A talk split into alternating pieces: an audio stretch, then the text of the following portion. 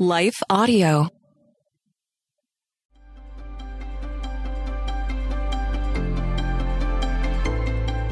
Welcome to the Crosswalk Devotional. We're so glad to have you as a listener. Today's topic is forgiveness that sets you free. We'll return after a brief message from our sponsor.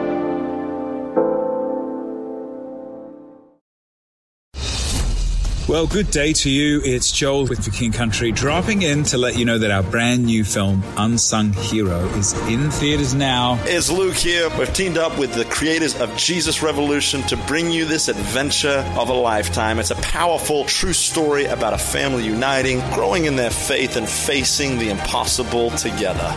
In theaters now, unsunghero.movie for more information. Rated PG, parental guidance suggested.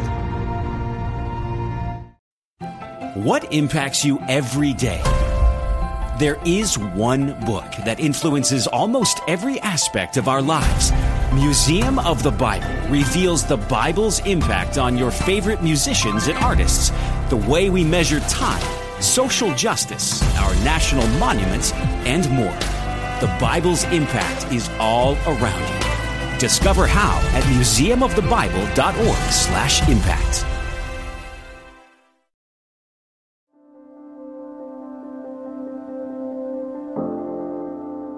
Forgiveness that sets you free. Written and read by Emma Danzey.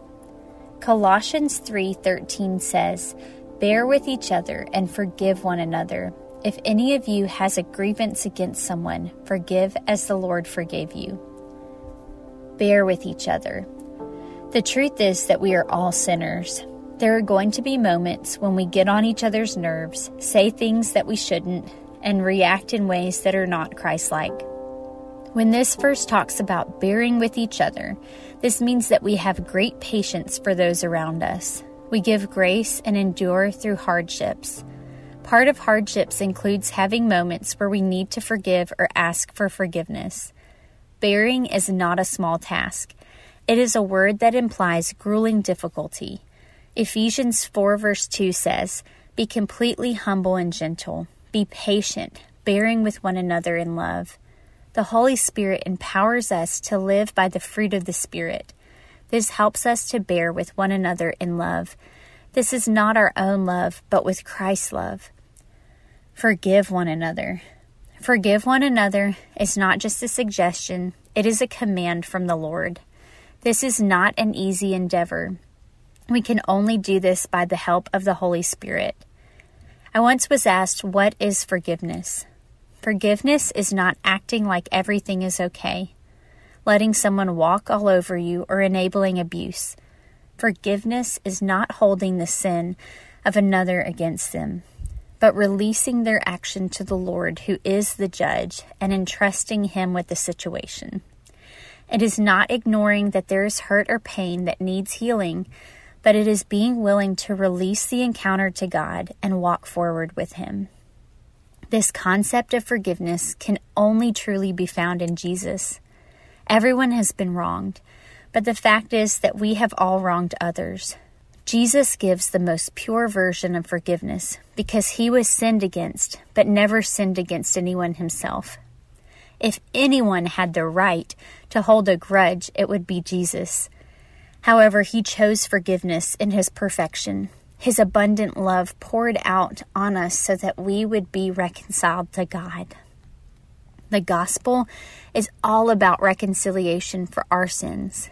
Forgiveness is a core theme.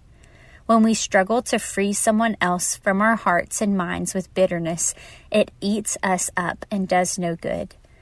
Forgiveness is following the life of Christ, releasing our desire to be in control and living free of the bondage of unforgiveness. This does not mean that we accept sin. This does not mean that we say that what another person did was okay. This does not mean that we do not set boundaries with unhealthy or harmful people.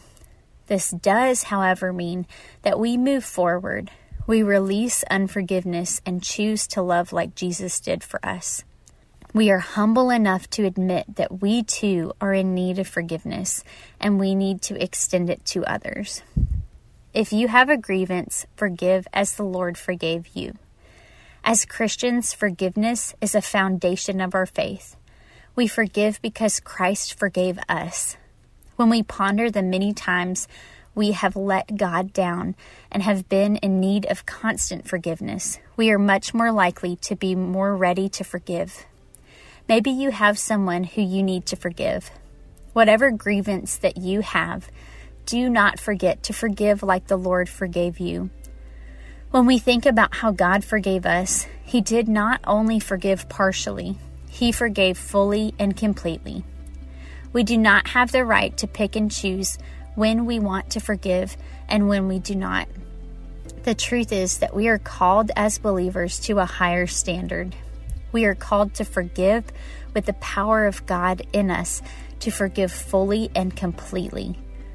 Again, this is not excusing sin or diminishing its pain in your life, but it is honoring God, freeing yourself, and witnessing His love to the offender. Intersecting faith and life.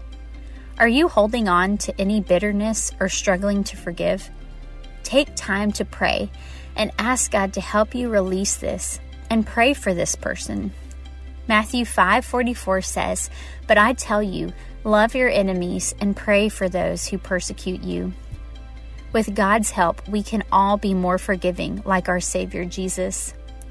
Further reading, Psalm 103 verse 12. Matthew 18, 21 through 22, and Ephesians 4, verse 32. Hey, listeners, thanks for joining us for the Crosswalk.com devotional podcast.